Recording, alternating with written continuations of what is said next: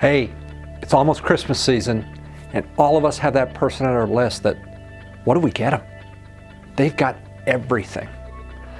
Well, you know, when it comes to offering something to God, it the same questions in play. He's God. He's created everything. What on earth, since He created the earth, could we offer? Well, in Psalm 50, the passage we looked at this past Sunday, God answered that question.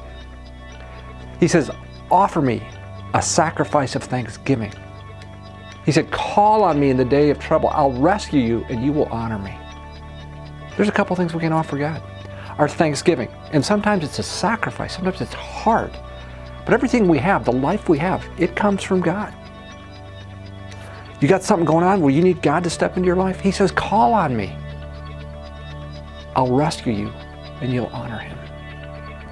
So, as we think about what we have to offer to God, I encourage you to read Psalm 50, verses 14 and 15. Then offer him thanksgiving and call on him that you might honor him as he rescues you.